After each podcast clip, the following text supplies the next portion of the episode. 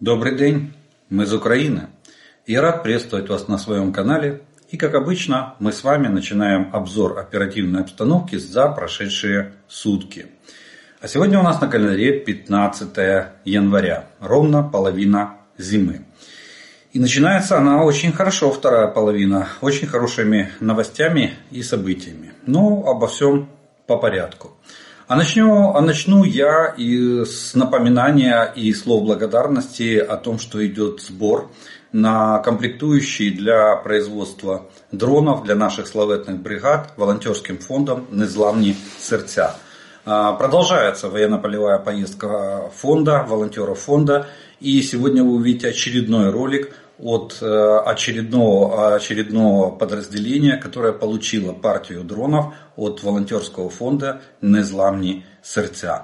Хлопці самі розкажуть, хто вони і що їм передали. Так что смотрите и не забывайте помогать нашим вооруженным силам громить врага на нашей территории. Помним наш девиз «Дроны как патроны, их много не бывает».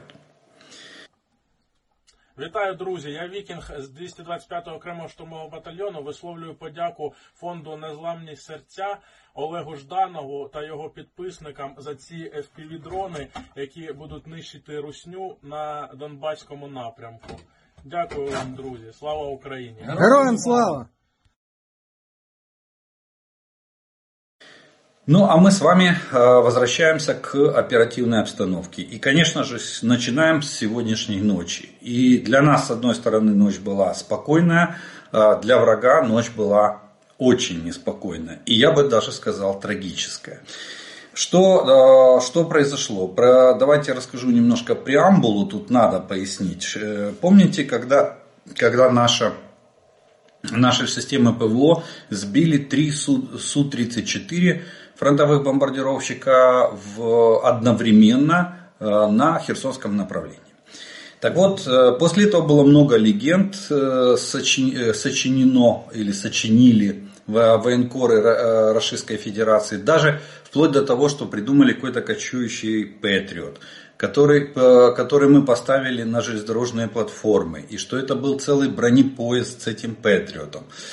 Сожалению, они тогда совершили очередное военное преступление. Они нанесли артиллерийский огневой удар по э, вокзалу э, в городе Херсоне, когда э, жители Херсона ждали эвакопоезд для того, чтобы эвакуироваться с города. И тем самым прикрыли, сказали, что они якобы, якобы разбомбили этот бронепоезд с комплексом Патриот. Но после этого случая было организовано круглосуточное дежурство самолетов дальней разведной, э, дальней, э, дальнего радиолокационного обнаружения э, в воздушном пространстве над акваторией Азовского моря. И они патрулировали, эти самолеты патрулировали круглосуточно. Вели радиотехническую, радиолокационную разведку, выявляя нашу систему ПВО, выявляя там наши станции РЭП и ну, все остальное такое в, в этом духе. И вот всего вчера вечером в районе 21 часа по Киеву э, случилось, случилось неожиданное. Самолет А-50 на базе Ил-76 э, был сбит э, силами, силами ПВО. Самолет Ил-22, летающий командный пункт, тоже был сбит, но в результате сейчас появляется информация, что он был поврежден он был подбит, не сбит, а подбит, и в, ему вроде бы как удалось дотянуть до аэродрома а, в Анапе. Уже а, постят даже фотографию там из решеченного фюзеляжа хвостовой части самолета, но вроде бы он там есть раненый, но он дотянул. Неважно, он долго еще не поднимется в воздух и не сможет выполнять свои функции. Кстати, Ил-22, точно такой же самолет, сбили войска Пригожина, которые шли маршем на Москву, если помните. Вот и тогда э, был э, сбит точно такой же самолет э, в ходе, в ходе того марша. Так что, причем настолько этот удар загадочный во всех отношениях, потому что дальность превышает даль, эффективную дальность применения комплекса Патриот. И тут все уже там меряют с линейками и циркулями на карте Ну, скажу так, что либо Патриот должен был стоять практически за линией, в непосредственной близости от линии фронта, либо, может быть, какие-то новые ракеты. Вот у меня, у меня второе предположение. Я думаю, что это, что это вот этот новый порох, о котором говорил главком Залужный, начинает появляться в рядах сил обороны Украины.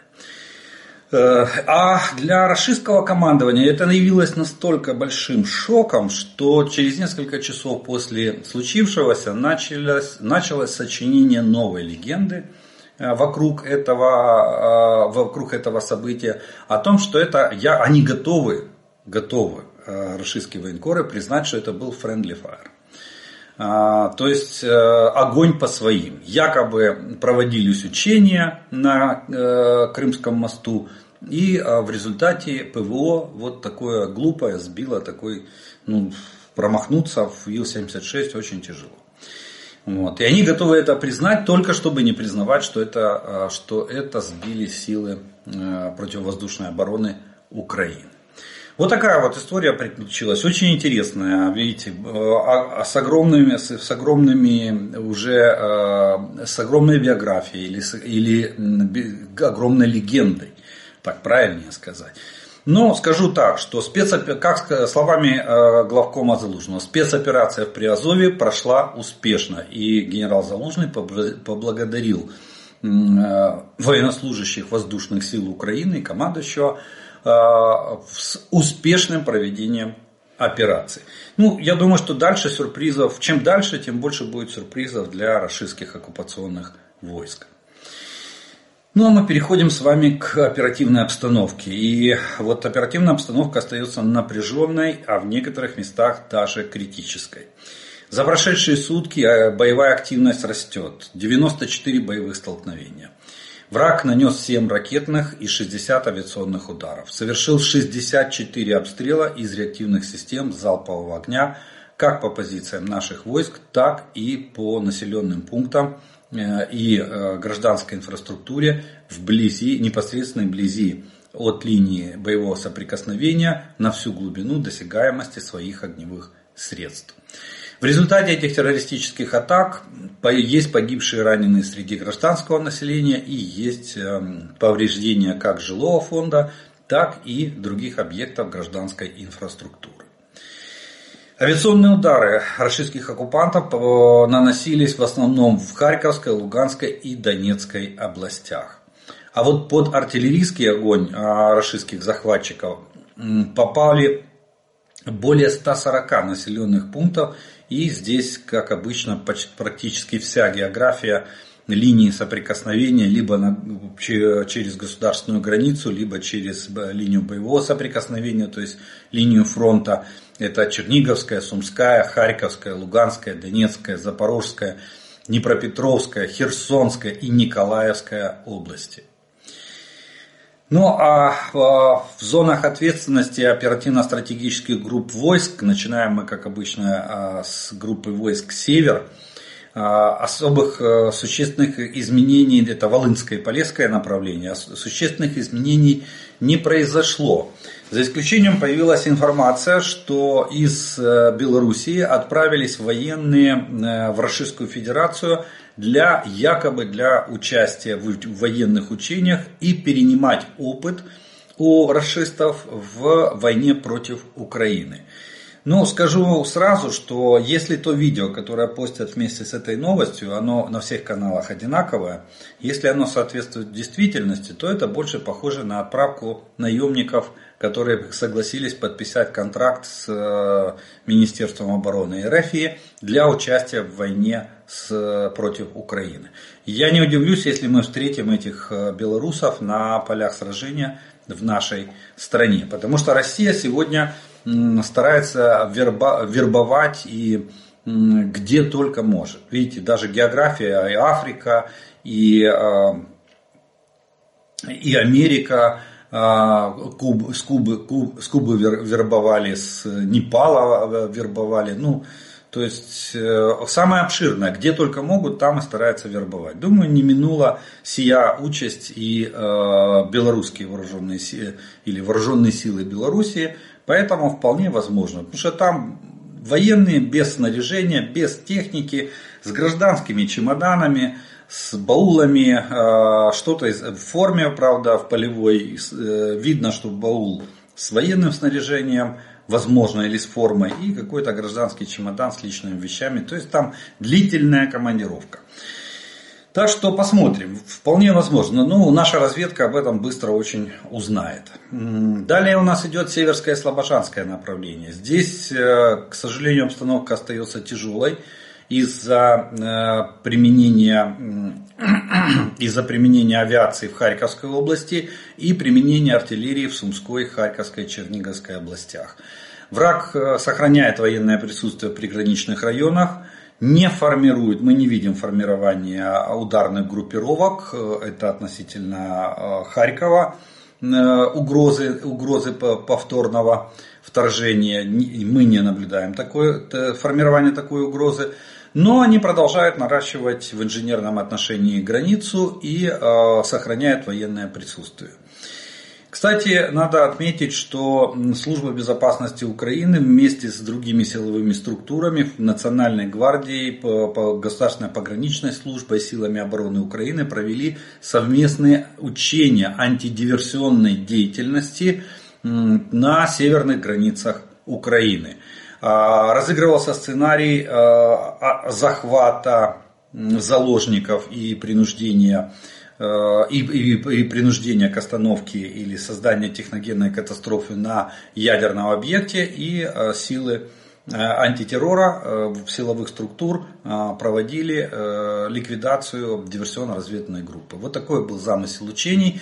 То есть мы постоянно наращиваем и непосредственно те, кто служба, с СБУ, как непосредственно организация, отвечающая за антитеррор в, в нашей стране, она была основой проведения этих учений.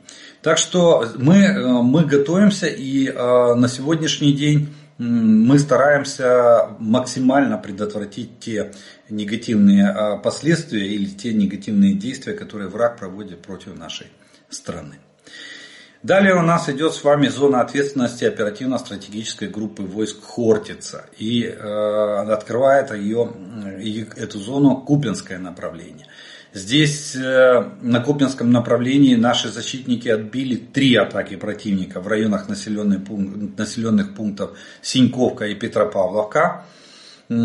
Также враг э, Э, э, враг активизировался на, в районе населенного пункта Нововодянова и последние дни проводит штурмовые действия западнее этого села. Также происходили боевые столкновения восточнее Тернов. Э, карта Deep State показала, показала уточнение линии боевого соприкосновения и на карте мы видим, что в районе Э, восточнее Макеевки враг имел э, успех, частичный успех и продвинулся, незначительно продвинулся в глубину нашей обороны. Но этот успех частичный у противника был в первые дни наступившего 24 года. Просто из-за уточнения линии боевого соприкосновения и согласования с Генштабом э, команда Deep State показала его только сейчас. Они написали, что возможность отразить на карте Э, реальную линию боевого столкновения появилась только сейчас. Но тем не менее активность на всем Купинском направлении есть. И за последние сутки линия фронта не изменилась. Мы удержали все позиции и отбили все атаки врага. Дальше на Лиманском направлении здесь э, довольно сильно активизировался враг. И у Макеевки, у Белогоровки, Верхнекаменская, Э, везде враг пытался атаковать наши позиции. Всего э, было 14 атак со стороны врага. Все были, атаки были отбиты нашими войсками. Враг, понеся потери, потери отош, отошел на исходные рубежи. Далее Бахмутское направление. Тут э, наши воины отразили 5 атак оккупантов. Э, в основном это были атаки в районе Клещиевки и Андреевки. Хотя э, надо, э, надо отметить, что возобновилась активность э, вражеских войск между населенными пунктами Веселым и Спорным. Там бои продолжаются, ситуация сейчас уточняется. Кроме того, враг атаковал район кладбища возле населенного пункта Хромово, восточнее, восточнее населенного пункта Андреевка. По, по, по предварительной информации, на Бахмутском оперативном направлении за прошедшие сутки изменений в линии фронта не происходило. То есть все позиции остались под контролем вооруженных сил э, Украины.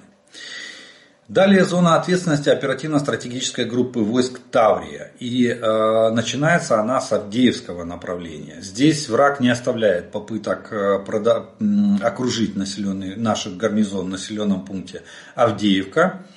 И, э, естественно, атакует практически по всей линии соприкосновения активно пытается, пытается занять населенный пункт Степное, но также активно э, несет потери и откатывается на исходные рубежи. То есть эти атаки, они э, идут практически беспрерывно, но при этом практически безуспешно. Даже, даже, даже то, что враг активизировался в районе Авдеевских дач и восточнее Авдеевского коксохимического завода, не принесла для врага никаких позитивных результатов. Они хотят с востока обойти Коксахим. Они уже, как бы, я так понимаю, что даже до самого, ну, самых больших тугодумов э, в штабах э, военных, военных органах управления российских оккупационных войск дошло, что Коксахим они не удержат. Да, он, э, там идут периодические бои, поэтому они решили обойти Коксахим, чтобы войти Э, войти в город э, восточнее э, этого, этого, этой промзоны. Ну, я вам вчера там а, разъяснял, с какой стороны. Через район Бревно. Но и здесь у них ничего не получается. Не могут они. Как только они появляются в поле зрения наших войск, сразу же идет, идет отражение атаки и уничтожение врага, который, который попал в поле зрения наших, наших военных. Силы обороны Украины за прошедшие сутки отбили 11 атак врага э, на северном фланге Авдеевского оперативного направления в районах Бахмутов, Бахмутовки, Степного э, и самой Авдеевки. А также еще 14 атак возле Первомайского и Невельского. Кстати, возле Невельского, возле Первомайского враг не прекращает. Там ежедневные штурмы идут э, точнее, извините, возле Перво, в районе Первомайского не прекращаются ежедневные штурмы, вот практически с первого числа Нового года. А, на Марьинском направлении украинские воины продолжают сдерживать врага недалеко от Красногоровки, Марьинки и Новомихайловки, а, где отбили 16 атак. Вот такая была боевая активность. Так вот, возле Новомихайловки ситуация ну, критическая довольно. А там с трех сторон а, атакует враг Новомихайловку, она практически простреливается со всех сторон расистской артиллерией. И, а, но тем и враг наступает с севера, с востока и с юга, вот, с трех сторон. Но наш гарнизон держится, бои очень ожесточенные, и пока что удается удержать этот населенный пункт под контролем сил обороны Украины. Шахтерское направление. Тут противник наступательных действий не проводил. В основном позиционные бои и э, обмены происходили, и обмены артиллерийскими ударами. В Запорожском направлении тут э, тоже была небольшая активизация боевых действий. 10 атак было э, совершено российскими войсками по, на нашей позиции. В основном это в, в районе Красного, западнее Вербового и в районе Работиного. Наши защитники отбили все атаки, и э, враг, понеся потери, отошел на исходные рубежи. Далее идет зона ответственности оперативно-стратегической группы войск Одесса, и это Херсонское направление. И тут силы обороны э, продолжают мероприятия по контрбатарейной борьбе с э, артиллерией врага, которая обстреливает правый берег Днепра от Купенска до Херсона. Также мы продолжаем наращивать наши усилия и присутствие на плацдарме на левом берегу. Э, враг пытался семь раз штурмовать наши позиции, но все штурмы э, оказались оказались безуспешными. Мы удержали все позиции, нанеся максимальные потери врагу. Э, далее идет, как вывод за, э, по линии фронта, можно сделать следующее. Идет активизация неприятеля э, на многих участках фронта. Кроме того, идет накопление техники и живой силы для усиления давления на силы обороны на большинстве оперативных направлениях. Ну, соответственно, есть тенденция к тому, что вторая, вторая половина зимы может оказаться более сложная, более боевая, чем первое. Кстати, э, появляется информация в прессе о том, что э, враг ждет, приостановил. Даже написали на один из источников, пишет, что э, наступление на Купинском направлении немного приостановлено со стороны российских войск. Они продолжают атаковать, но не в таком большом масштабе, ждут, когда наступят э, устойчивые морозы и замерзнет почва, потому что техника, тяжелая техника в этой почве э, довольно, довольно сильно вязнет и э, очень сложно ее применять. Ну, наверное, расстроим наших врагов тем, что дальше идет, идет опять волна потепления в Украину, и, соответственно, температура будет повышаться, и в результате станет плюсовой. Днем уже э, начинает приближаться столбик термометра к нулевой отметке, и через пару дней, согласно прогнозу, он может уже быть э, выше, выше нуля. Дневное время. Ну, ночью, да, ночью подмерзает. Так что ждать, пока промерзнет земля, так чтобы танки, российские танки могли уверенно по ней ездить. Я думаю, что будет врагу э, придется довольно долго. Два слова скажем о ситуации в российских войсках на оккупированных территориях. Ну, очень главный вопрос, что же мотивирует, что же заставляет идти на эти мясные штурмы, нести огроменные потери. Мы это видим а, и по цифрам, мы это видим на фото-видеофиксации. Но тем не менее, оказывается, а, Рашистские оккупанты все чаще отказываются гибнуть за несуразные цели своего лидера на войне в Украине. Это, ну, я уже говорил вам, эта тенденция начинает приобретать все больше и больше массовый характер. Не, бы, не так быстро, как нам бы хотелось, но тем не менее тенденция к этому есть. Количество отказников или так называемых пятисотых в рядах оккупационных войск российских растет. Ну и командование расистов решило прибегнуть к простым и э, как бы традиционным для Российской Федерации средствам. Э, стимулирование дополнительное придумали, э, ну это как бы не придумали, а просто начали применять дополнительное стимулирование, которое искажает существенную реальность и приводит в большинстве случаев приводит к гибели российских военных. Э, почему? Потому что стали выдавать э, психотропные и наркотические вещества.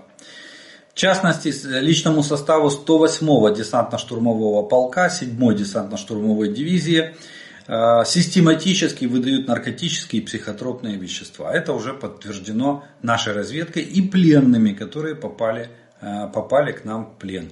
Эти препараты приводят к эйфории и притупляют болевые боль. А, употребляющие их солдаты легче соглашаются на участие в так называемых мясных штурмах, не опасаясь ранений или собственной гибели. То есть человек отказывает тормоза, и он как зомби идет в атаку. Толку от него мало, потому что э, пребывая в таком состоянии эйфории, вести эффективно боевые действия практически невозможно. Поэтому он действительно, как э, штурмовое мясо, идет в атаку и, соответственно, погибает.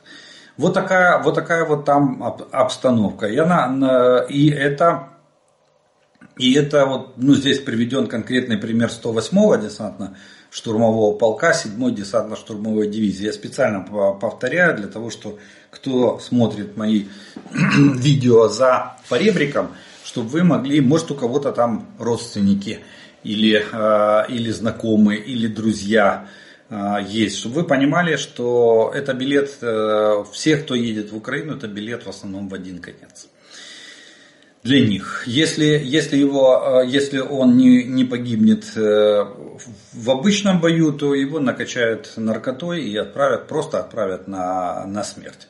А потом, как э, наша разведка вычислила, российское командование практикует неопознанные захоронения. Вот, кстати, те, кто искали, ищут там своих родственников, рекорд был там семья два, полтора года, с 22 года искала своего родственника и нашли его э, случайно где-то мешок с телом в, в, морге, в морге города Ростова. А, так вот, те, кто сейчас числится пропавшими без вести, они могут, они могут уже лежать вот в таких неопознанных э, или захоронениях, которые производит рашистское командование. Во врагах Э, сбрасываются тела или фрагменты тел и просто засыпаются землей. Вот такие, вот даже к такому. Соответственно, нету тела, нету дела, нет выплат э, никаких и может числиться без вести, я не помню, там по уголовному кодексу сколько лет, пока не, не будет присвоен там статус э, умер. Вот, так, вот к таким даже методам могут прибегать э, российские командиры. За прошедшие сутки э, ситуация ситу... Э, авиация, извините, сил обороны Украины нанесла по четырем удары по четырем районам сосредоточения личного состава вооружения и военной техники врага. Также силами и средствами противовоздушной обороны Украины уничтожена одна управляемая авиационная ракета Х-59.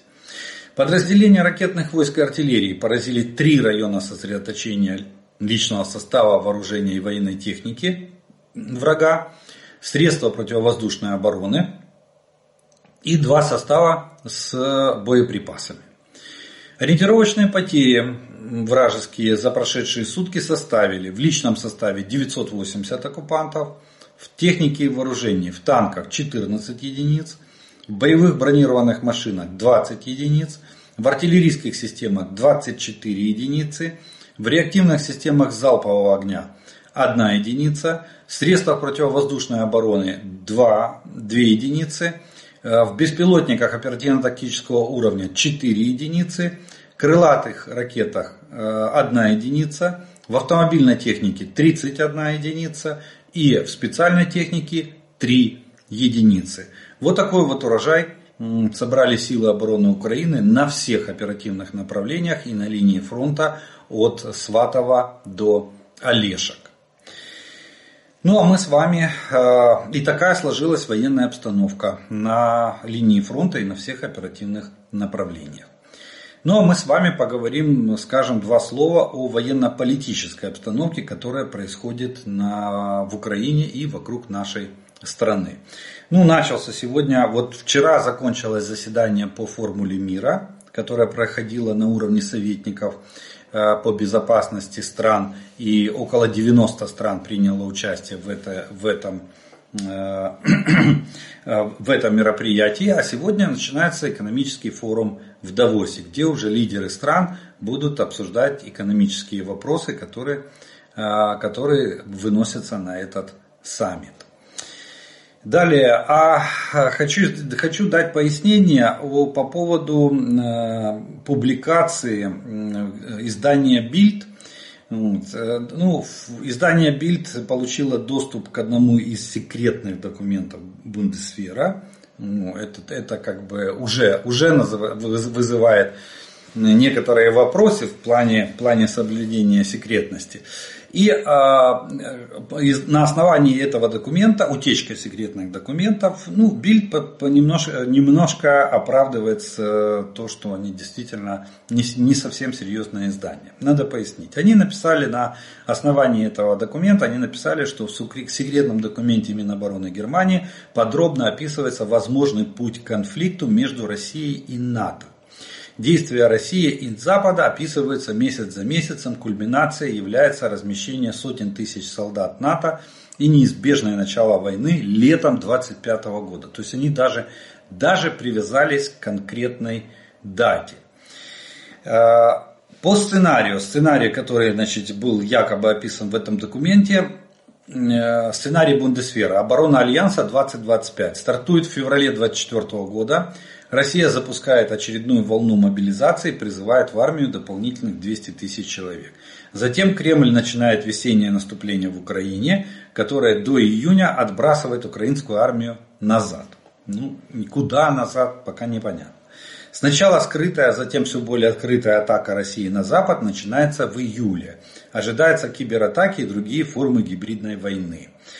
Обострение это, э, этой ситуации, согласно сценарию, может произойти в октябре с переброской России войск и ракет средней и малой дальности э, в Калининград. И с декабря 24 в районе Сувалского коридора происходит искусственно вызванный пограничный конфликт и беспорядки с многочисленными жертвами. Ну и дальше все по сценарию. США перебрасывают э, свои войска в Европу, значит, наступает в мае 25 года наступает день X, и когда 300 э, тысяч военных НАТО, в том числе из них 30 тысяч солдат Бундесвера, вступают в кровавую схватку с э, российскими войсками. Давайте, давайте дадим разъяснение, что это такое. Дело в том, что Дело в том, что военные доктрины многих стран, э, а особенно после 22 года, некоторые даже раньше, еще после 14 года, э, включили Россию в перечень вероятного противника. Естественно, проводя а, обучение личного состава и, э, и, и проводя обучение органов военного управления, то есть штабов, проводятся что? Командно-штабные учения и командно-штабные военные игры. Э, и на которых э, создается легенда, и, соответственно, с этой легендой разрабатывается сценарий действий. И отрабатываются э, конкретные пункты, касающиеся работы штабов. Это нормальное явление. Это не значит, что почему привязали к конкретной дате ну, может быть, они видели как бы э, э, замысел на вот эти учения, скорее всего, документ э, с замыслом этого учения. Это фактически расписана легенда для проведения учений штабами НАТО. Абсолютно она адекватная и нормальная. Почему? Потому что Россия уже является в списке вероятных врагов НАТО. Но это ни в коем случае не означает, что э, привязка к э, датам, календарным датам будет соответствовать один в один. И что в 2025 году, в мае 2025 года произойдет там столкновение э, группировок войск НАТО в размере 300 тысяч военнослужащих и расширской армии. Тут расписано, как бы, тут замысел легенда сама расписана. Тут нет вариантов ведения боевых действий. Тут нет, не написано того, сколько, а, какие способы отражения или предотвращения этой угрозы будут предприняты странами, членами Альянса. И, но тут упоминается, что война гибридная, а это значит, что Альянс начнет с экономических и финансовых санкций против Украины. И это уже будут санкции не такие, как, которые сегодня вводятся. Это будут настоящие, серьезные, секторальные санкции в экономике, в финансовом секторе и так далее. А потом э, в случае военной угрозы будет, будет нанеся, будут наноситься массированные ракетно-авиационные удары по э, основным объектам стратегическим объектам Российской Федерации. И только после этого, когда ну, это так воюет НАТО, так написано во всех учебниках. И только после того, как будет э, обеспечена максимальная возможность применения сухопутных войск с минимальными потерями, вот тогда возможно э, э, столкновение сухопутных группировок НАТО и России. Вот. Вот, такой, вот так вот обычно отрабатывается сценарий командно-штабных учений или командно-штабной военной игры. Нам просто кто-то кто слил э, изданию Бильд, слили э, замысел вот, этой, вот этих учений. Такие учения будут проводиться э, сейчас во всех странах. И, каждая, и они отрабатывают, кстати, несколько вариантов решения. Эти варианты решений не выбрасываются, они все подшиваются и а, потом могут быть использованы, потому что там нарабатывается все вплоть до боевых распоряжений войскам с конкретной привязкой к местности. Берется карта, наносятся границы, располагается, реально берутся районы, э, районные расположения войск, направление ударов, направление сосредоточения основных усилий и всего-всего остального. И прорабатывается по худшему варианту, от худшего к лучшему. Несколько, два, три, четыре сценария развития, развития событий.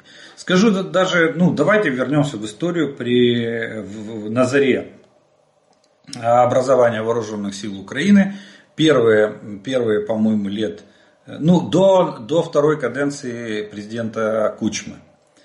У нас вероятный, э, Россия была в списке вероятных противников. Мы отрабатывали учения, э, что Россия нападает. Кстати, вот сейчас вспоминая это, то, что отрабатывали когда-то, то, то и в принципе произошло. 20-я общевойсковая армия, 58-я, 56-я, первая гвардейская танковая вторгается в Украину.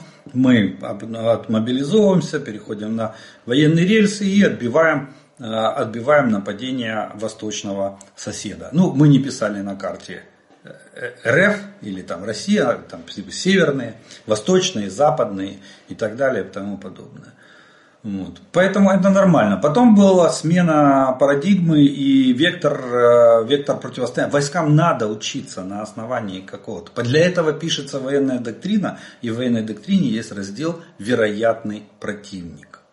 Мы потом сменили вероятного противника. НАТО сейчас сменила вероятного противника. И Россия стала в этот список и стала вероятным противником номер один. Поэтому все учения НАТО, все учения стран-членов НАТО, которые они будут проводить в масштабах своих национальных армий, будут, естественно, будут построены на легенде, что Россия готовится к нападению, возможно, Россия нападет на эту страну. Так что не надо ни в коем случае привязываться к календарной дате и вот как написано в легенде, что в мае 25-го Россия нападет. Кстати, уже даже по легенде не совпадает, потому что там а, написано, Россия запускает очередную волну мобилизации, призывает в, армию дополнительных 200 тысяч а, человек. Затем Кремль начинает весеннее наступление в Украине.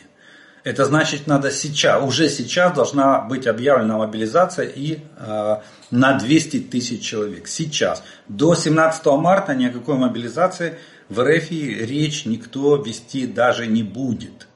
Им нужна победа, а не, а не объявление очередной волны мобилизации. А там 17 марта это уже середина весны. Остается апрель месяц, 200 тысяч, чтобы отмобилизовать, надо месяца 3-4. Для того, чтобы их обучить примерно столько же. То есть это минимум полгода. Это уже осень, а, осень 24 года. Ну а мы же не будем сидеть сложа руки и ждать там, а, смотреть, как это, все, как это все происходит. Наши партнеры тоже не будут сидеть и ждать, как это все происходит. Сегодня все, большинство военных аналитиков и экспертов сошлись на, во мнении а, о том, что Российская Федерация не способна на крупную наступательную операцию, даже оперативно-тактического уровня. На тактическом уровне, да, наступательный потенциал у РФ еще сохранился. На оперативно-тактическом уже нет. На опера... Тем более про... говорить про оперативный уровень э, тоже не приходится. А когда мы еще преподносим такие сюрпризы, как с, со сбитием, что туда долетело? Чем сбили а, а, А-50? Хороший вопрос, да. Можем только догадываться. Так что вот такая вот ситуация. Э, не, не надо сейчас э, брать это за основу и разгонять, что все, за, а завтра была война.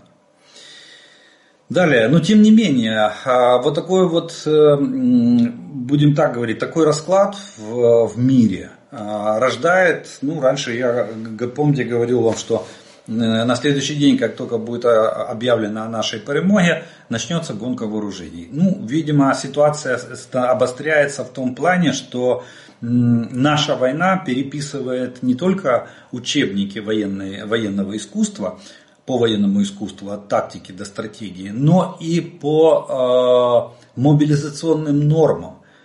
А, когда все видят сегодня, какие, какие идут расходы боеприпасов, начиная от э, стрелкового вооружения, заканчивая авиабомбами и ракетами, то э, гонка вооружений уже практически началась. И многие страны сегодня разворачивают свои военно-промышленные комплексы, начинают вкладывать туда деньги, появляются новые оборонзаказы. Ну, в частности, польские заводы уходят на войну. Так написала, так написала издание «Речь Посполита». Производство оружия идет полным ходом. Завод, завод в Быдгаше увеличил производство тротила до максимального уровня. Завод в городе Родома хочет производить 100 тысяч винтовок в год, имеется в виду штурмовых винтовок, понятно, да, не, не трех линеек. Заводу гаубиц и бронетранспортеров э, поручено за два года удвоить поставки бронетехники. То есть, э, видите, реально, ну, Польша находится практически в первом эшелоне обороны НАТО. Это восточный рубеж НАТО. Польша, Словакия, Венгрия, Чехия, Румыния, страны Балтии. А, вот теперь интересный вопрос. А Венгрия готовится, у них началось э, наращивание военного производства? Или Венгрия готовится с солью хлебом встречать российские войска? И даже не рассматривает вариант оборонительной операции от, э, от российских войск? Вот интересная позиция, узнать позицию политического руководства Венгрии в этом вопросе. Все НАТО будет обороняться по восточному рубежу, да? Ну, гипотетически, вот как по легенде учения, я только что вам рассказал, да? А Венгрия что будет делать? Открывать шлагбаумы на пунктах пропуска и с хлебом солью встречать русский мир? Интересно, да, э, ситуация. Вот. Так что э, Польша, Польша ставит экономику на военные рельсы. Э, на, наша разведка говорит о том, что Российская Федерация наращивает всеми силами, пытается нарастить э, производство военного вооружения. В частности, представитель ГУР Вадим Скибицкий для, в интервью РБК Украина заявил, что, э, что расисты производят в месяц до 250 ракет разного вида. А, показатели остаются на уровне октября прошлого года. 115-130 а, ракет Х-101 калибр и 100-115 ракет оперативно-тактического класса Х-31 или Х-59. Вот такое вот количество. Причем, а, но я так понимаю, что накопление крайне тяжело для Российской Федерации, потому что мы в ударах по Украине 29 декабря прошлого года и 2 января этого года мы, э, мы нашли обломки ракет, произведенных в третьем и четвертом квартале 23 года. То есть практически ракет, ракетное производство наращивается, но пока что РФ воюет с колес. Очень сложно накапливать. Враг перевел производство на военные рельсы. ВПК у врага переведено, в отличие от нас. Все, что делает сразу, то отправляет на фронт. Э, также, э, кстати, по поводу вот угроз со стороны севера, э, наша разведка констатирует, что очень сильно опустошены склады в Белоруссии. То есть оттуда, ну вы помните, да, эшелонами оттуда вывозили боеприпасы, когда была необходима. И в Белоруссии сейчас остался тот минимум, войсковой минимум, который, который они смогли отбить у Российской Федерации, когда Путин отдал приказ выгрести оттуда все. Все, что можно. Далее, основные боеприпасы, э, поставляемые из Северной Кореи, это, это 122-152 мм и реактивные снаряды. По оценкам, по оценкам э, нашей разведки, Российская Федерация получила около миллиона штук. И сейчас идет речь о подготовке к передаче еще полумиллиона таких, э, таких боеприпасов. Вот. Шахеды уже производят в России, констатирует наша разведка. Э, к 2026 году там планируется наладить полный цикл. То есть, видите, да, разницу, мы говорили, вот все, шахеды, есть только крупноузловая сборка. Производится в России, но крупноузловая сборка. А к 2026 году там планируется наладить полный цикл производства. Есть проблема с комплектующими. За последние месяцы удалось собрать всего-навсего 350 э, шахедов. А, так, э, так э, наша разведка оценивает возможности военно-промышленного комплекса Российской Федерации. Так что и с этой стороны, видите, гонка вооружений, гонка вооружений идет. По бронетехнике и артиллерийским системам тут накоплений нет, тут идет в минус, потому что промышленность на сегодняшний день Э, вся российская промышленность, которая э, собирает, восстанавливает снятое из хранения, потому что в боевом составе уже ничего не осталось, он обновился на 100%. Уже идет только с хранения снятая техника, частично там, до 20-30 единиц э, в год могут произвести новых образцов, остальное это все восстановленные образцы после хранения. Так вот, из э, восстановленных э, образцов э, по бронетехнике не может Российская Федерация сегодня проводить накопления, большие накопления. Что-то чуть-чуть могут откладывать, но очень-очень мало. Все идет на фронт практически с колес. С конвейера сразу на линию фронта. И по, по Китаю. Прошли выборы, ну я вам вчера рассказывал, что победил проамериканский э, кандидат. Э, реакция Пекина последовала. Китай решительно выступает против того, чтобы США имели любую форму официального взаимодействия с Тайванем и э, против того, чтобы вмешивались в дела Тайваня. Об этом сообщила пресс-секретарь МИД Китая. В своем обращении, опубликованном на сайте ведомства Э, она раскритиковала заявление Государственного департамента США о выборах на Тайване. И, а спикер Госдепа поздравил тайванский народ за то, что он снова, он снова продемонстрировал силу своей надежной демократической системы и избирательного процесса. То есть э, курс на демократизацию. Вот. Но в общем, э, по, судя по реакции самого, ну это как бы официальная сторона реакции, а не по неофициальной, реакции Пекина, они довольны выборами, потому что демократическая прогрессивная партия, которая была, ну, будем говорить, правящей все, до этих выборов, она потеряла часть мандатов, у нее нет нету э, абсолютного большинства. В парламенте теперь будет э, в Тайване теперь будет намного тяжелее проталкивать эти решения, а Китай начинает потихоньку ассимиляцию. 2 миллиона человек работает на материковой на материковой части Китая 40% э, инвестиций в Тайвань это, это идут с материкового Китая, то есть Китай постепенно начинает втягивать Тайвань экономическими э, шагами, втягивать внутрь себя. При этом, видите, официальная позиция, что США руки прочь, бьют, стараются бить по рукам американцам, что не, не лезьте на Тайвань. Так что э, пока что говорить, и, и вот то, что Пекин доволен э, выборами, в общем доволен выборами, ослаблениями вот позиции, позиции проамериканской партии и усиление позиций прокитайской политической силы, говорит о том, что вряд ли Китай, ну, помните, да, принцип Китая, сидит, э, сидеть, сидеть на берегу реки и ждать, когда трупы врагов проплывут мимо. Вот примерно такую же тактику здесь мы наблюдаем а, в поведении Китая. Ну, все может быть, как бы я не исключаю, может вдруг Си Цзепинь отдаст приказ наступать и брать штурмом остров. И такой вариант тоже нельзя исключать, э, сбрасывать со счетов, он имеет право на жизнь.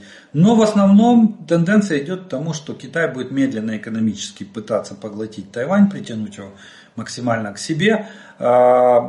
А, и будет, э, и будет стараться ограждать Соединенные Штаты от влияния на Тайвань. То есть торги продолжатся. Как мы и говорили с вами, что переговорный процесс между США и Пекином продолжится. Ожидать какой-то конфронтации по результатам выборов на Тайване, я думаю, вряд ли на сегодняшний день стоит.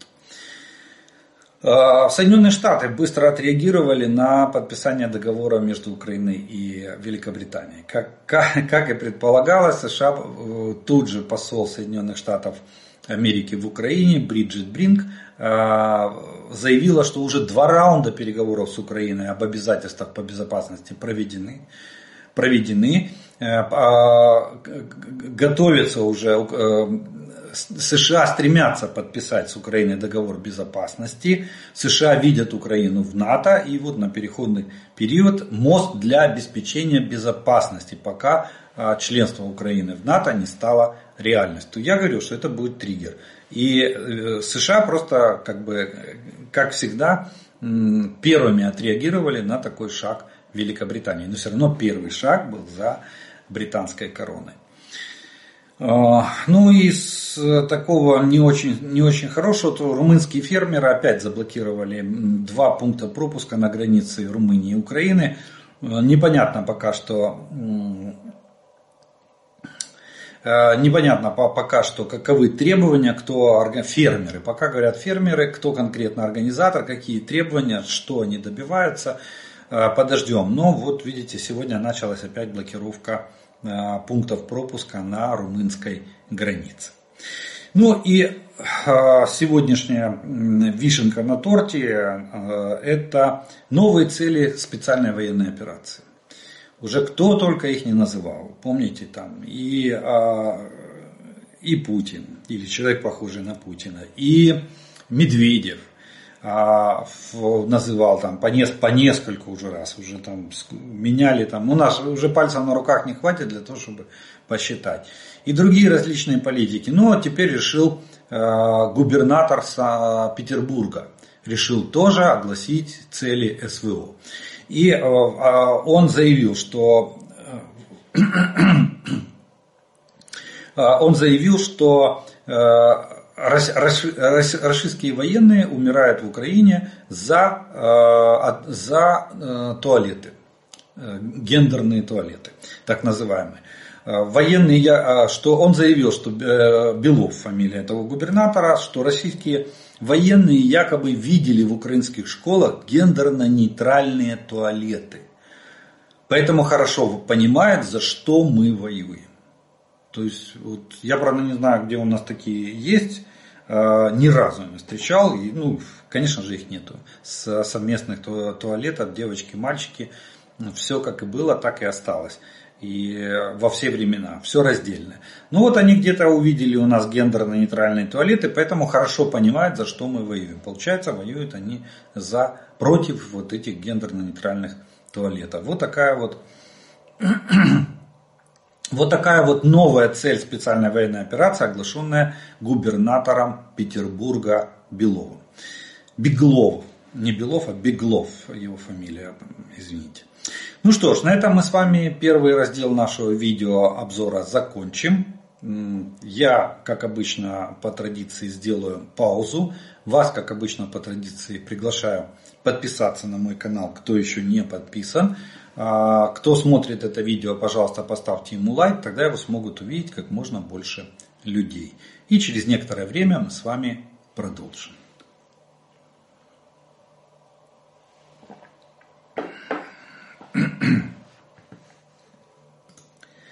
А продолжим мы с вами, как обычно, по традиции, это ответом на те вопросы, которые вы прислали к предыдущим видео. И первый вопрос сегодняшнего дня прозвучит следующий. Здравствуйте, скажите, пожалуйста, есть ли разница отошли или откатились? Смотрю э, программы Владимира Золкина, и там военнопленные говорят э, откатились. Это на танках и другой военной технике, а отошли это пешком пехота – да, вполне возможно, что здесь используется э, ну, буквальное выражение этих слов. Отход осуществляет в пешем порядке, откат осуществляет на технике. А, и соответственно, и соответственно звучит соответствующая, э, соответствующая команда. Также это может быть, смотрите, военные не говорят, никогда не говорят открытым языком. То есть там, привезите нам боеприпасов. Да. Всегда создается так называемая переговорная таблица, в которой э, основные термины и понятия подменяются между собой. И вот, допустим, сигнал откат может, э, может означать и отход в том числе. То есть э, там, допустим, вторая рота откат, да, и командир роты понимает, что ему надо отводить эту роту с этих позиций. Откат один, откат два, то есть на первую, на вторую позицию. Может так шифроваться там.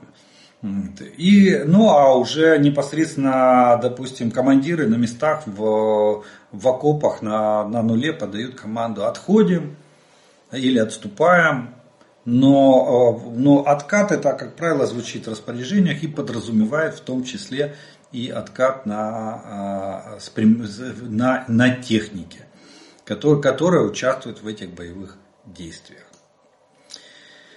Доброго дня, у меня вопрос. В этом выпуске вы сказали, что э, про откат от стрельбы э, с пушки. Мой вопрос тогда, как танк при своем э, калибре не имеет отката? Я не военный человек, но очень хочется понять, как они гасят эту энергию после выстрела. А кто вам сказал, что у танка нет отката? Просто откат у танка намного меньше, чем артиллерийского орудия.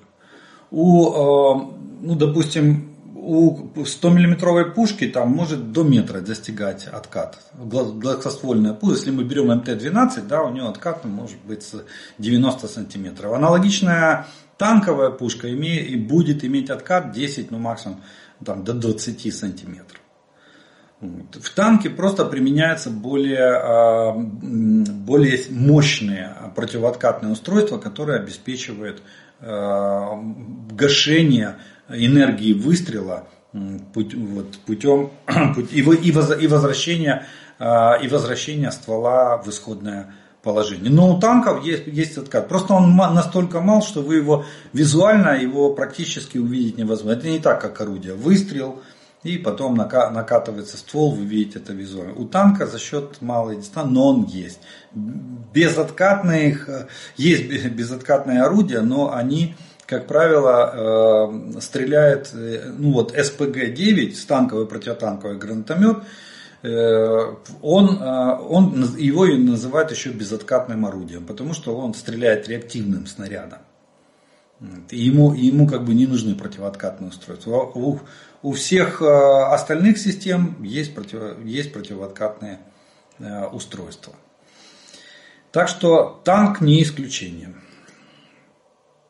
Доброго ранку. Підскажіть, будь ласка, а як можна замовити у вас для хлопців дрони? Що для цього потрібно? Напишіть, будь ласка, е, ну, я написал, заздалегідь дякую за відповідь. А в основном просто хочу как бы для, для понимания э, всем, во-первых, во-первых, напомнить, что можно задонатить на персональный дрон. Э, сумма доната должна превышать 20 тысяч э, гривен.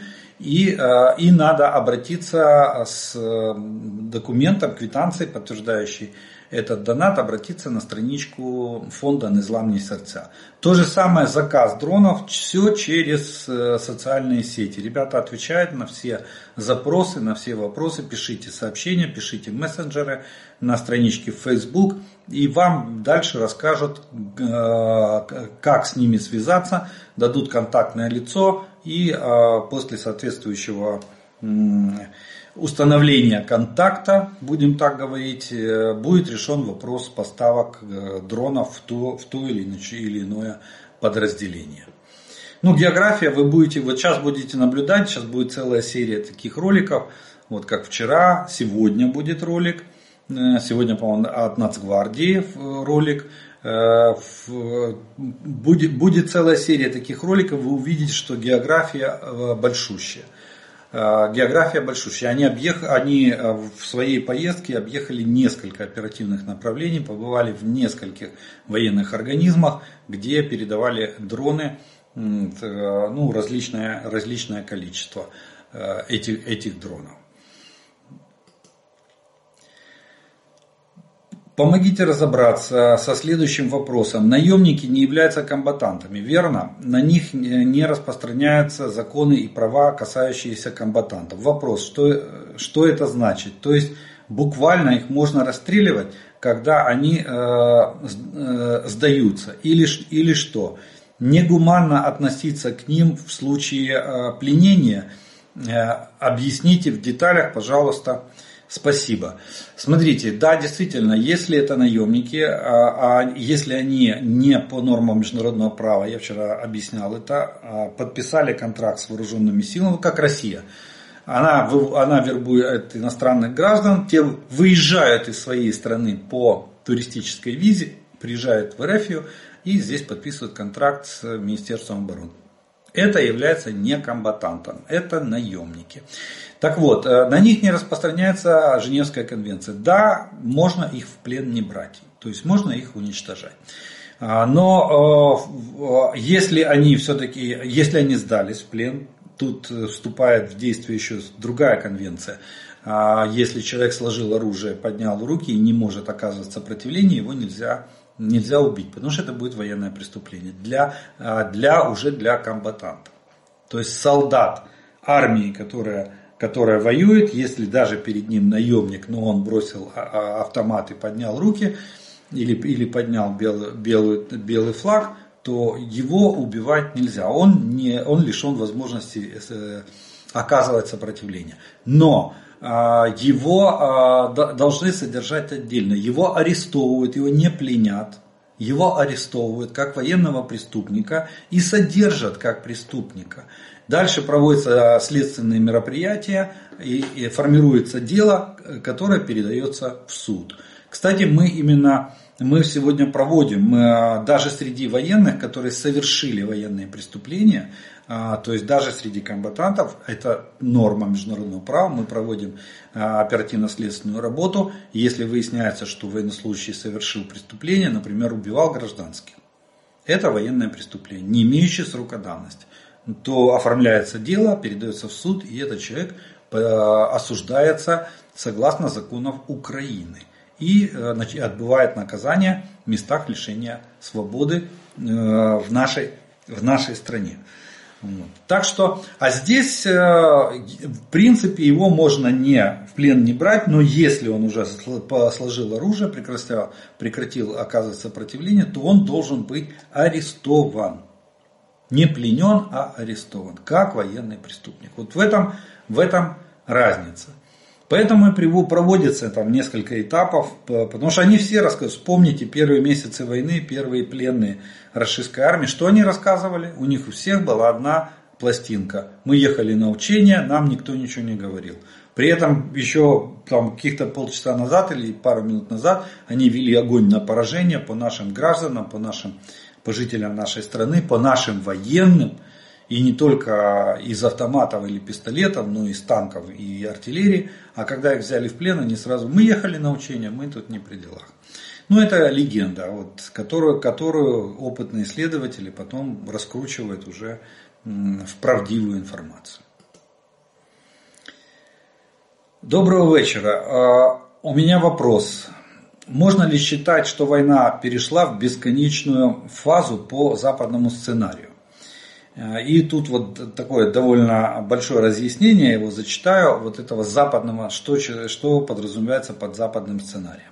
Я ориентируюсь на заявление главы Главного управления разведки пана Буданова, сделанного 12 января в интервью газете «Ле Манде».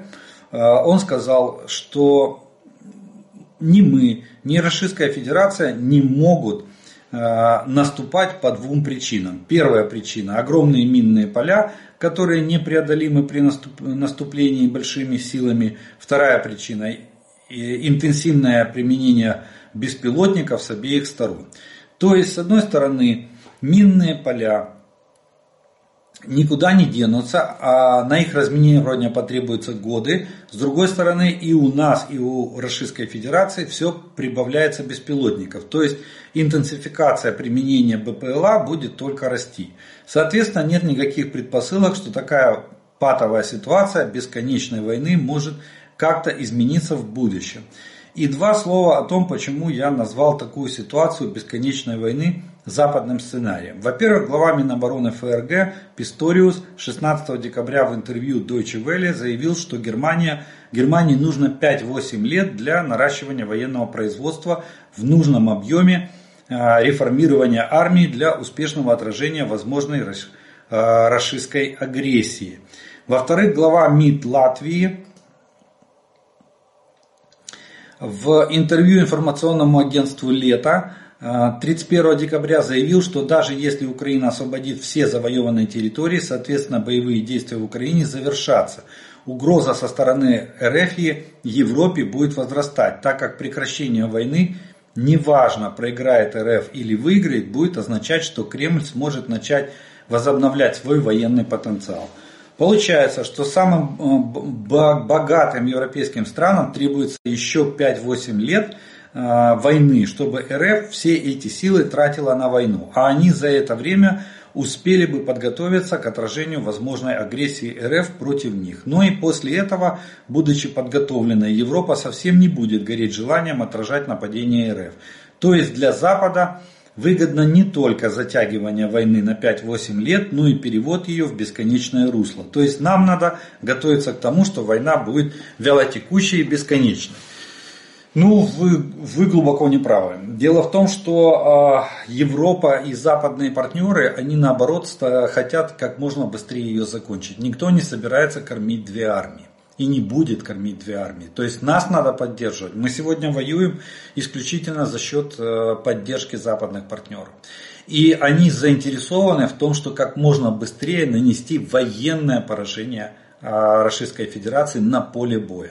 Почему? Потому что да, мы можем, конфликт может перерасти в э, затяжной, в такой низкое вооруженное противостояние низкой интенсивности, э, при условии, как мы говорили, израильского сценария, что мы выходим на наши границы, но э, огневое воздействие с двух с обоих сторон не прекращается. Вот. Такой вариант вполне возможен.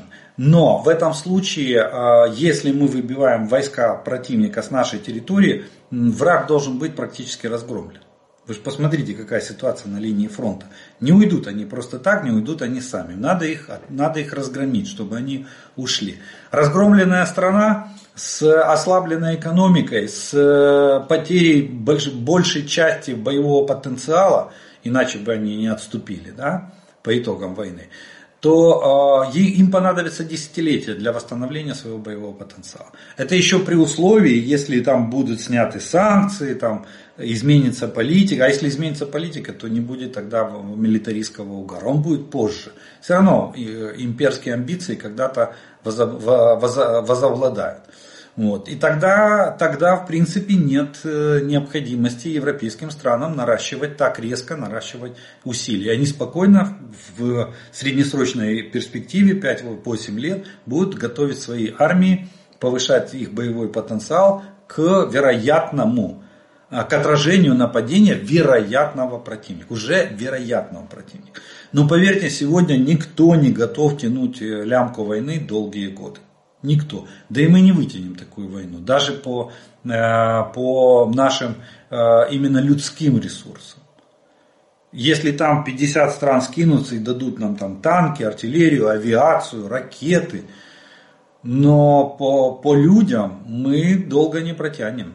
У нас э, с, с военнообязанными могут, могут начаться большие проблемы. Мы сейчас не можем разобраться там, с мобилизацией. Это при том, что еще ресурс есть и достаточный ресурс, но его надо, надо суметь его, этот ресурс привлечь для обороноспособности страны, для сил обороны страны. Вот. Но э, здесь суждение, э, и причем обратите внимание, что на сегодняшний день даже Европа идет впереди планеты всей, образно говоря.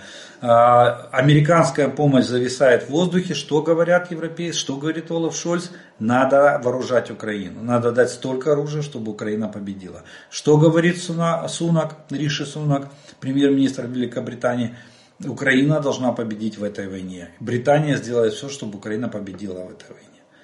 Поэтому посмотрите, э, Польша, я вам сегодня приводил пример в оперативно военно-политической обстановке. Польша переход, перешла, переводит свои заводы на круглосуточный режим работы 24 на 7 и увеличивает э, производство всего. Тротила, э, стрелкового оружия, гаубиц и бронетранспортеров, всего увеличивает. Поэтому гонка вооружений, да, будет. Сейчас будет, вот посмотрите, наша война, это дала, стала триггером апгрейда э, армии мира. Во всем мире будет апгрейд. Все сейчас будут проводить ревизии, пересматривать свои армии. Но никто не собирается воевать 5-8 лет. Поверьте, это самое, самое большое наказание, которое можно было, и самый страшный сон западных партнеров. Они уже сейчас говорят, это раз. Второе, и Россия не выдержит такой войны. Вот что самое интересное. А, недаром человек, похожий на Путина, на коллеги еще осенью прошлого года говорил, что ставил Шойгу задачу, что до начала 2025 года надо закончить СВО. Не думайте, что все так хорошо, как рассказывает российская пропаганда. Там огромные проблемы с экономикой страны. Там финансы балансируют на грани, э, на грани кризиса. И, э, соответственно, и военная промышленность сегодня сжирает весь бюджет, дефицит бюджета растет. Я вчера рассказывал про э, фонд национального благосостояния, которым так гордился Путин. Его, его уже до конца этого года не хватит, этого фонда. Все, его нету. А сейчас, если начнут еще а, конфисковывать активы, а их начнут конфисковать, что бы там Россия не говорила, что бы не заявляла, эти 300 миллиардов начнут арестовывать и потихоньку передавать. За эти деньги будут покупать нам оружие. Вот посмотрите, а потом они пойдут на восстановление Украины, на выплаты компенсаций пострадавшим и всему остальному. Потому что, ну, если Запад так решил, это уже все, это уже так будет. И тем более Большая Семерка уже об этом договорилась. И они уже с э, странами Большой Двадцатки, я думаю, тоже провели переговоры. Иначе бы Конгресс Соединенных Штатов не начал готовить законопроект об аресте архива, активов Российской Федерации. Вот. Так что а у, России, у России проблема. Сегодня, э, завтра, завтра США найдут э, способ договориться с Китаем, и Корея не даст даже, даже ржавого патрона. Вот посмотрите. Там Китай рулит. Китаю сейчас выгодно усиливать свою переговорную табли... э, позицию с Соединенными Штатами. И поэтому кома... Тайва... этому, Северной Корее дана команда э, вперед э, на поставку боеприпасов. Но как только с Китаем начнут достигать договоренности или найдут кричак давления на Китай, сразу же э, Северная Корея прекратит все поставки. С Ираном сейчас э, начинаются переговоры, пока не прямые, пока косвенные. США отправила частное послание для лидеров Ирана, предупредила и о хуситах предупредила, и наверняка предупредила о помощи ось зла Тегеран, Москва, чтобы эту ось разрушить. Поэтому не так, не так все э, весело в Российской Федерации. И война, они еще, даже самые оптимистичные аналитики на Западе дают России два года. Два – это максимум, что может вытянуть экономика РФ в сегодняшней войне. Вот с такими темпами максимум два года. Дальше просто все рухнет. Все обвалится. Россия дальше не потянет войну. Поэтому о каких 5-8 лет вы говорите. А потом понадобится 20-30 лет для того, чтобы восстановить весь боевой потенциал, наладить производство, сделать импортозамещение, потому что сегодня в любой российской ракете там э, целая куча комплектующих сделанных, э, сделанных западными странами. А, не, а импортозамещение осталось только на бумаге. Поэтому мой, мой анализ э, такой, что 25 год может стать финальным годом этой войны. Если не прилетит черный лебедь и в России не, не, не случатся какие-то необратимые процессы. Тоже такой вариант, вариант не исключается. Почему в такие морозы нет бомбежек энергетических объектов РФ? Ведь у нас на вооружении есть дроны-бобры, которые летают 700 километров. Кто запретил обстреливать РФ? Я думаю, что там не столько запретили обстреливать РФ, сколько, видимо, у нас еще нету такого количества дронов, чтобы можно было обеспечить обеспечить бомбардировки такого количества объектов на территории РФ. Это раз. Второе, а, плотность системы ПВО в РФ довольно высокая. Но тем не менее, по мере возможности мы пока наносим такие удары. Плюс, э, ну, давайте так скажем, есть политическая составляющая, без этого не может быть. И пока что, я так понимаю, она направлена Э, скорее всего, она направлена на то, чтобы не, не особенно сильно наносить удары по территории РФ. Вот, э, ну, это мое субъективное мнение. А так, я думаю, что все упирается в дроны, в их количество. Потому что то количество дронов, которое, видимо, мы можем произвести, оно сегодня с очень большими потерями и, соответственно, с минимальной эффективностью будет достигать тех целей на территории РФ, которые есть которые подлежат поражению, являются 100% легитимными целями для поражения. Это военные, объекты и объекты, стратегические объекты инфраструктуры, которые влияют на, на, боевую возможность, на боевые возможности вооруженных сил РФ. Так что вот такая вот, такая вот примерно ситуация. Ну что ж, мы на этом с вами вторую часть нашего, нашего обзора закончим. Ответы на вопросы. И у нас остается третья часть, это комментарии, приветствия и пожелания, которые вы прислали в предыдущем видео. И первый комментарий сегодняшнего дня прозвучит, а, прозвучит следующий. Теплинский отомстит за жену по-генеральски. Интересно, как это будет выглядеть. А, на боевое дежурство вооруженных сил Украины поступили совершенно новые и передовые системы РЭП, которые показали высокую эффективность в отражении последней массированной ракетно-дроновой атаки русофашистов на города Украины. Вот так вот. Хорошая э, информация, интересная. По поводу копания орками траншей в Чернобыльской зоне отчуждения – но не в самом Рыжем лесу, а на его окраине развилка Припять-Янов-ЧАЭС, недалеко, э, недалеко от стелы Припять, самое грязное место по гамме э, тогда было по, по дороге на Припять. А в самой Припяти орков не было, да и, да и не в Минск их везли, нету там таких центров. А в центр радиационной медицины в Гомеле. А, КГБ Белоруссии сразу засекретило, но судя по просочившейся информации, есть пострадавшие от внутреннего облучения по альфе и бетте. По гамме никто не облучился, да и не мог. Фон уже не тот, чтобы схлопотать лучевку за такое время. А вот надышаться горя, э, горячими бета и альфа частицами с пылью при копании вполне возможно было, что и было. Ну, вот видите, какая, как интересно оказывается. Добрый день. Большое количество закопавшихся в рыжем лесу умерло после безуспешного лечения в Москве. Большое спасибо за информацию.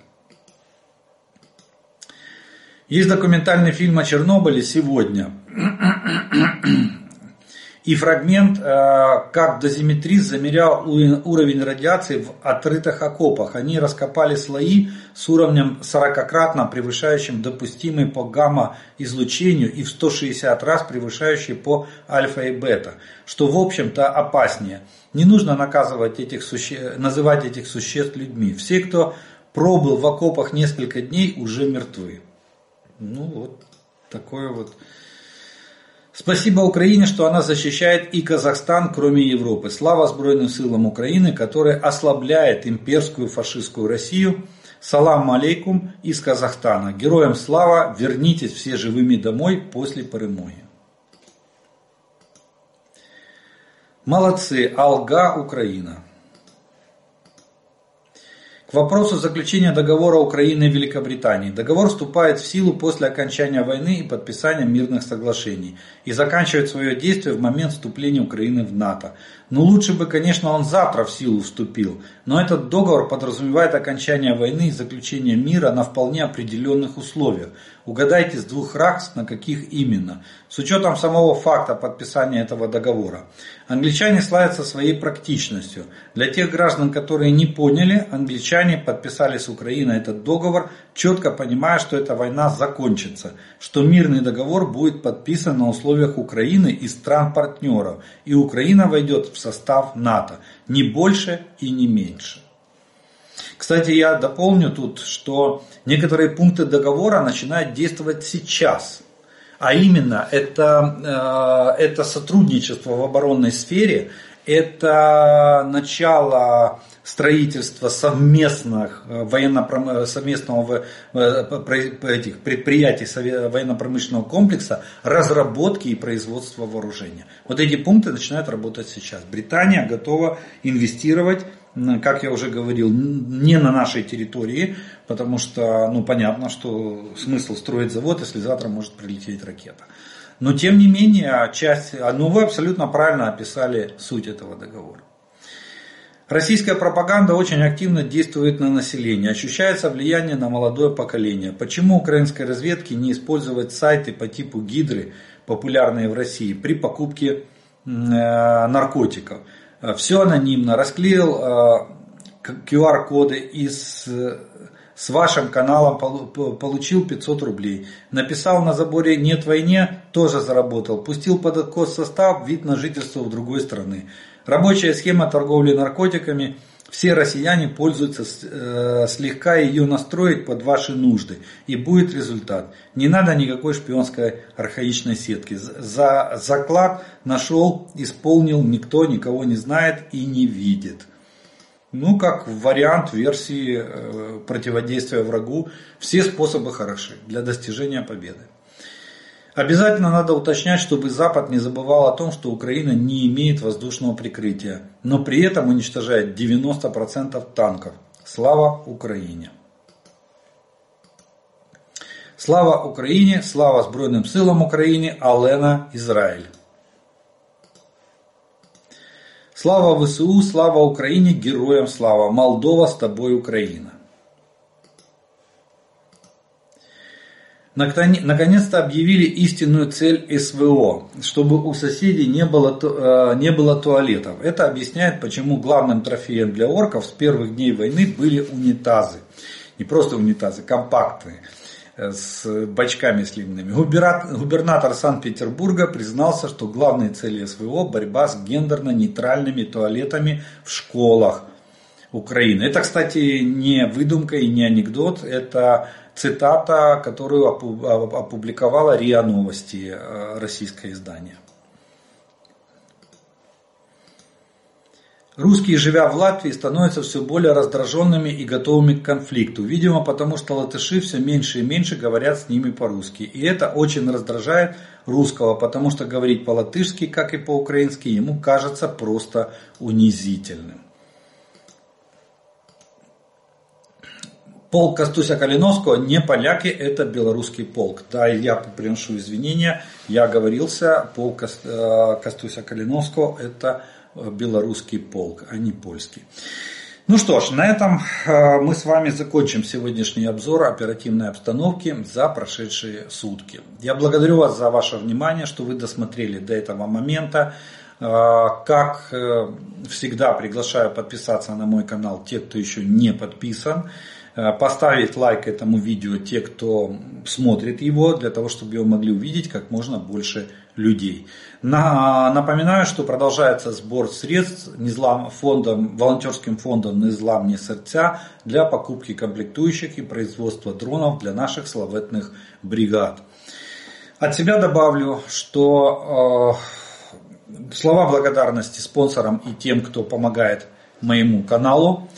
Также э, завтра у меня будет день здоровья, поэтому завтра выпуска обзора оперативной обстановки не будет. Мы уже встретимся с вами послезавтра, и там будет полноценный выпуск за два дня.